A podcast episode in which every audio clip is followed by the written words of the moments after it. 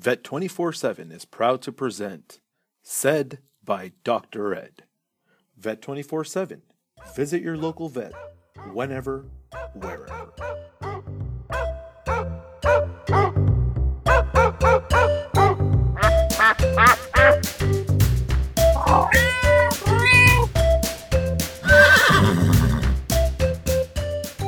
Hello, I'm Dr. Ed of Vet 24 7. I'm here to introduce you to some of America's greatest veterinarians. We'll ask these veterinarians to provide expertise on topics that matter to you and your pets. We'll explore helpful hints and amazing stories. We hope that you enjoy their insights and stories and that they help ensure that your pets stay healthy and happy. Tonight, we're very fortunate to have with us Dr. Laura Allison, owner of Compassionate Hearts Mobile Veterinary Service in Lake Worth, Florida, Dr. Tiffany Ma, owner of Compassionate Pet Hospice, Castro Valley, California. Good evening, doctors. Good evening. Good evening. Welcome to Said by Dr. Ed. Pets are family. When it's time to say goodbye to your elderly or terminally ill companion, there are ways to ensure your pet's final chapter includes a, as much comfort and dignity as possible. Pet hospice, extrapolated from human hospice, is a specific type of veterinary care focused on the comfort of your pet. Today we're going to talk about pet hospice alleviating fear and anxiety in your pet's final moments, understanding the difficulty and grief involved in the loss of the pet, and the guidance and support pet hospice offers to bring grace and serenity to you and your family. Do most practices offer hospice care or are there specialists by this specialized service? Sorry, do you mind to repeat your question? Do, do most hospitals provide hospice care? Are these specialist services? Do a hospital provide hospice care as a specialist? So I think most hospitals actually do not provide hospice care as part of their service. They actually have to refer the cases to the hospice veterinarian. I know there is like one emergency clinic at uh, in Berkeley that they have the hospice services in the hospital that they do the internal referral. But I think most of the cases were referred by you know primary care doctor or specialty hospital that they don't have the hospice care hospice service as part of the specialty service, but they just refer it out. And I concur with Dr. Ma. We don't have any practices here that do that because it's a too labor intensive, too time consuming. That's why they yeah. release their patients to our care. Mm-hmm. Okay. So, Dr. Ma, when it's time to say goodbye, how do you know when it's time to say goodbye? Well, that's a tough question. That's why why the hospice care veterinarian come in because when the owner, basically when they think about doing hospice care or getting us into the picture, they are preparing themselves to say goodbye. So when we do the, the quality of life scale like the tools that Dr. Allison mentioned about, they usually keep a journal to check with, you know, to kind of ask those questions to themselves multiple times a day. I also recommend my client to keep two jars. One jar labeled as bad days, the other jar labeled as good days and then you just they just put corns or candies into each jar at the end of the day, and then after a while they can compare which jar fills, fills up more. If the bad day fills more than a good day, then it's time to say goodbye. I also recommend them to keep a list of things, ideally five things or seven things, have to be on an odd number, like chasing squirrel, barking at the mailman, eating their favorite trees, going to the dog park, wagging tails when the owner come out, etc. So they they keep track with those things. If the the animal's not doing that anymore, or they have the the, the bad things outnumber the good things, then that's also time to say goodbye. Absolutely, I, I agree with Dr. Ma that um, I provide a daily diary for my family, mm-hmm. which includes subject headers such as mobility, nutrition, hydration, elimination, interaction and attitude, and favorite things.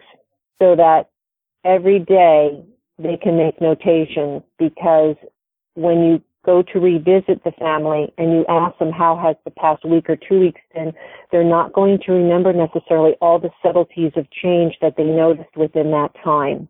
So having that daily diary and allowing me to read it when I get there can take that whole appointment into another direction. So that's of great help as well. Mm-hmm. Dr. Alice. And, and the, the other, I think the other part to that question is that we're concentrating on the, the pet. A lot depends on the family too. There are so many variables, such as are there children involved in this decision making process? Is this the first time the family has had to witness this? Is, has this pet been with them for 15 years? Or was this a recent adoption of a senior pet? There's mm. so much that also depends on the family and their personal experiences because we have, we can guide them but at the end of the day, it is their decision to say when. And you, that delicate dance of trying to educate by everything we've talked about, the daily diaries, the quality of life scale, and other examples such as the cat hiding in a place that, you know, he's never frequented before. Um, or, or staring off into space and having strange behaviors helping the you know the family know that as those clinical signs worsen, that we need to start talking again, mm-hmm. so that we we prevent any suffering or a crisis. Because the last thing we want for a family is that the last day, all they're going to remember was a horrible ride to the emergency clinic. The emergency clinic is full with sick patients and that everything is a rush and their loved one is in a place that smells medicinal. Phones are ringing, dogs are barking, cats are meowing, and the smells of their familiar household are not there. And I can tell you one thing, that's not how I want to go. And, mm-hmm. and for mm-hmm. these sentient beings that we love, they should not have to endure that as well. Thank you, Dr. Allison. Dr. Ma, there's a philosophy in hospice care, better a day early than a day too late. Can you explain? Philosophy? I would, yeah, I would say what that means is that, as what it says is that we don't want our animal to suffer. So being a few days earlier, that means that say the, animal may die on its natural cause on Friday, but we euthanize the animal on Tuesday. That a few days doesn't make much difference because we I always want my client remember the animal as a legacy, like look at the whole picture, look at the whole life of the pet instead of, you know, get themselves stuck at the last few days. Is it two days earlier or two days later? I think that's not the most important to hold on to at the end of life of the animal. I would like them to think about what we can do to prevent suffering.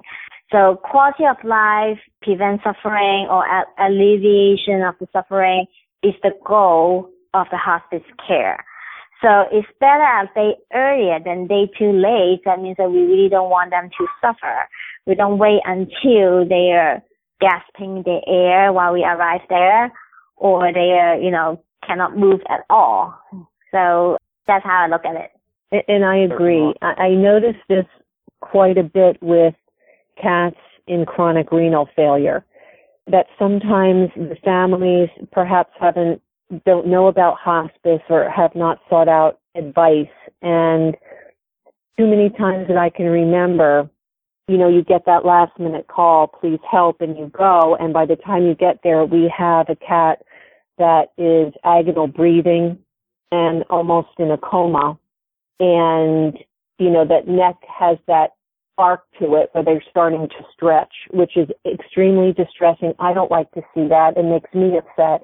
I can't imagine a family having to endure that. And it's the same thing. Better the dog or cat a day early, the sun was shining, we, you know, the big lab ate a delicious prime rib. Mm-hmm. Um, Kitty had lots of salmon. Sat out on the patio in the beautiful sunshine with a, a beautiful pristine wind flowing over their whiskers. Then a day too late, where now we're in abject suffering and in anguish. And that's what the family is going to remember and they will not forgive themselves. Yeah. So it's, it's protecting the patient and it's also trying to protect the family. Mhm. I agree. Thank you, Dr. Allison. Dr. Laura Allison of Compassionate Hearts Mobile Veterinary Service in Lake Worth, Florida. Dr. Tiffany Ma, Compassionate Pet Hospice of Castro Valley, California. End of life is a difficult time. For your efforts to serve families at this difficult time, we're very grateful. Thank you for the love and respect that you bring to this very tender subject. Doctors, thank you for being here tonight. Thank you very much. It was a great honor. Yeah, thank you so much. I'm glad to be here.